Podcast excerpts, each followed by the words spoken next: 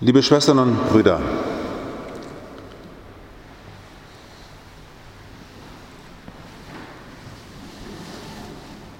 das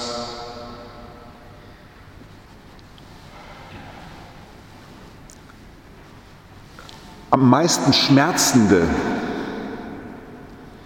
dem normal religiösen Empfinden Schmerzende, was Christen von Anfang an verkündet haben, sodass alle religiösen Leute sozusagen verrückt geworden sind, als sie das hörten, so verrückt wie sie waren, als sie hörten, wie Jesus gesprochen hat und sie haben ihn tot gemacht, wir wollen es nicht hören.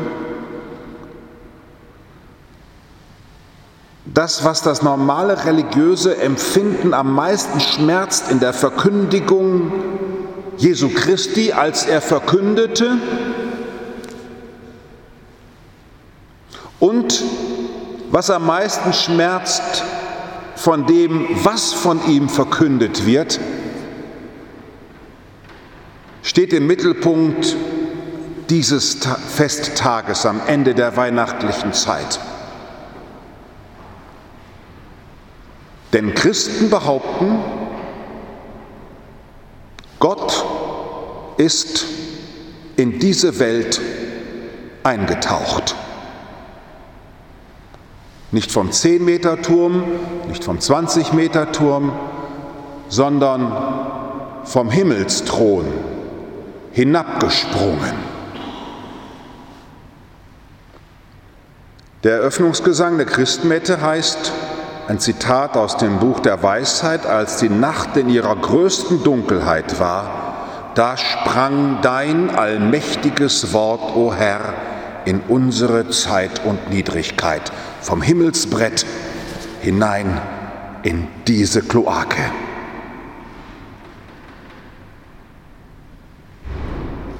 Dass Gott,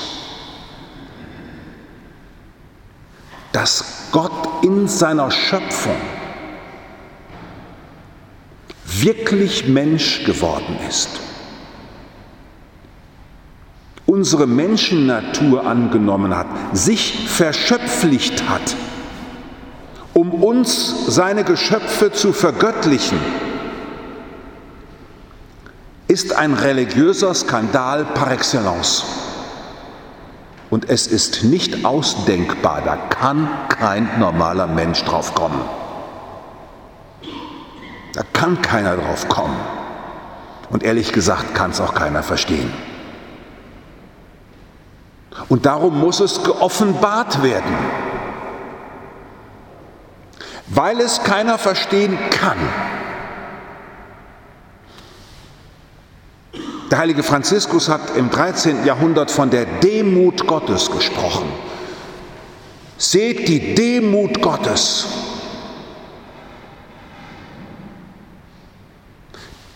Dass der dreifaltige Gott, der Vater, der Sohn und der Heilige Geist, den Sohn sendet, um uns ans Schlawittchen zu packen und die ganze Welt in sein göttliches Leben aufnimmt, einschließlich des Todes und ihn verwandelt in Auferstehung, dass es keinen Gott mehr gibt ohne diese Welt. Dass für einen Christen die Frage sinnlos ist, wo ist Gott in Australien? Wo ist er im Iran? Für einen Christen ist diese Frage sinnlos, weil der Iran und Australien bis hin zum letzten Koalabär und verbrannten Känguru, sie sind in Gott. Weil Gott Welt geworden ist und diese Welt mit keinem Molekül mehr ohne Gott sein kann.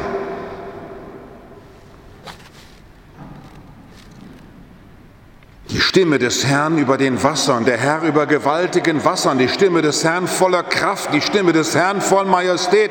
Der Gott der Ehre hat gedonnert. Ein Wort aus dem Psalm, das heute die Kantorin gesungen hat.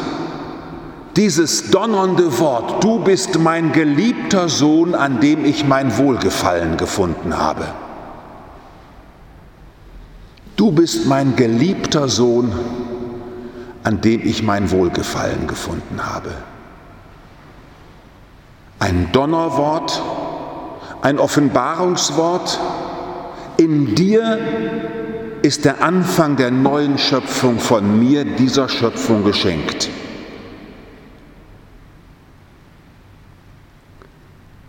Liebe Schwestern und Brüder, am Fest der Taufe des Herrn feiern wir im Bild des Eintauchens, was in der Krippe liegt und was am Grab sich vollenden wird. Dass Gott sich in das Wiedergöttlichste, was es gibt, hineinnistet, in den Tod, in den Untergang. Und in diesem Untergang unser Gott bleibt. Das ist nicht ausdenkbar.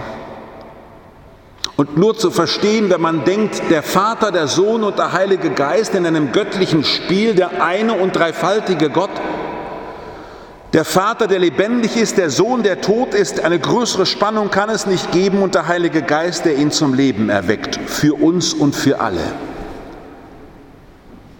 Billiger geht Christentum nicht. Der liebe Gott ist tot der liebe Gott, den man in den Himmel setzen kann, da oben, wo mir nicht wehtut, der dafür zuständig ist, meine Wünsche zu erfüllen, alles Käse. Wir sind in Christus. Ich habe hier so ein Tau auf dem Messgewand, das ist mein Prämitzgewand, extra genäht worden zu meiner Priesterweihe. Und dieses Tau ist da im Altar wieder. Der heilige Franziskus hat sich das erwählt, um zu sagen, ich will ein Mensch der letzten Stunde sein. Ein Mensch, der die Vollendung Gottes heute noch erwartet. Ich brauche nichts mehr, denn Christus kommt. Die franziskanische Armut ist nicht eine Frage, wie viel hat man, wie viel hat man nicht, sondern ich bin so reich von Gott, da kann noch das schönste Mädchen kommen und das schönste Auto vorbeifahren und der tollste Rente winken. Das ist alles ein Schissdreck dagegen. Ich sage das manchen Brautpaaren, die hier stehen, dass eine Ehe dann gelingt, wenn der eine dem anderen sagen kann, ich verzeihe dir, dass du mir mein Gott nicht sein kannst. Ich verzeihe dir, dass du mir mein Gott nicht sein kannst. Das ist ein Reifewort, das unsere Gesellschaft so dringend braucht, wo es immer mehr kindische Typen gibt, die sich Papa gestalten wünschen. Götterähnliche Menschen, die uns erlösen vom Selberdenken müssen. Das Christentum ist angetreten gegen die Machthaber dieser Welt, um zu behaupten, der Heilige Geist ist jedem gegeben. Ein grunddemokratischer Glaube, missbraucht von den Herrschern dieser Welt, gar keine Frage. Aber wenn der Geist jedem gegeben ist, jedem, und wenn in aller Schöpfung Gottes Geist ist, dann entsteht ein Miteinander, ein Schöpfungsfluss gegenseitiger Verwiesenheit aufeinander, Verantwortung füreinander, das, was man im franziskanischen Sinne eben dann Brüderlichkeit, Geschwisterlichkeit nennt. Das ist aber nicht eine ethische, du musst jetzt mal ganz brüderlich sein, sondern du wirst es sein, wenn du erkennst, wie dein Gott ist dann kann man nicht auf dem Mittelmeer in einem Kreuzfahrtschiff fahren in dem gleichen Wasser, wo Tausende von Flüchtlingen ertrinken. Und dann kann man letztlich auch nicht, und jetzt könnte man ganz politische Sachen sagen, ich höre da mal lieber mit auf, weil das ist dann wieder eine Geschmacksfrage, welchen Kaffee man trinkt, welches Fleisch man isst, welche Energie wir verbrauchen, Liebe Schwestern und Brüder, da ist euer Sachverstand gefragt.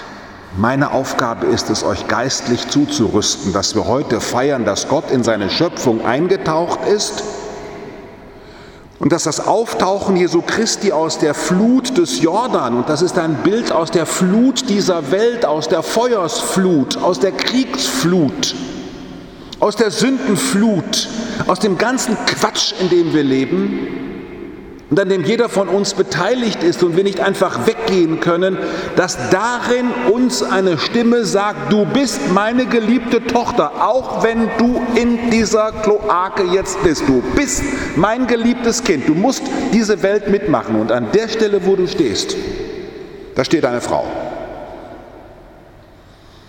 Da beuge dich niemandem. Da sage dein Ja und da sage dein Nein. Selig, die um der Gerechtigkeit willen verfolgt werden. Selig die Armen im Geiste. Selig die hungern und dürsten nach Gerechtigkeit. Das kommt aus diesem Festtag, liebe Schwestern und Brüder, an dem wir in diesen Bildern von Jordan und Stimme, man muss sich die Stimme aus dem Himmel und den Geist bitte nicht vorstellen, wie so der Heilige Geist, flatter, flatter, kam auf ihn herunter, sondern da brach der Himmel auf und dann brach das in diesen Christus ein und dann musste er aufstehen und musste anfangen, öffentlich zu predigen. Und das wünsche ich euch, dass ihr heute Abend nach Hause geht und morgen früh anfangt, ganz neu wieder anders zu reden, zu leben, zu lieben, dass man euch ansieht. Ihr habt den Himmel heute Abend offen gesehen. Wow! Das heißt, ihr habt für jeden Menschen eine Hoffnung. Jedem Menschen zu verkünden, den Gefangenen die Freiheit zu verkünden, den Blinden das Augenlicht, Lahme gehen. Besessene werden rein. Das kommt von Menschen, die den Himmel offen wissen und wenn die Horizonte sich noch so verdunkeln, durch all dies bricht der Geist mit lichtem Strahl in unser Herz und schafft Auferstehung. Amen.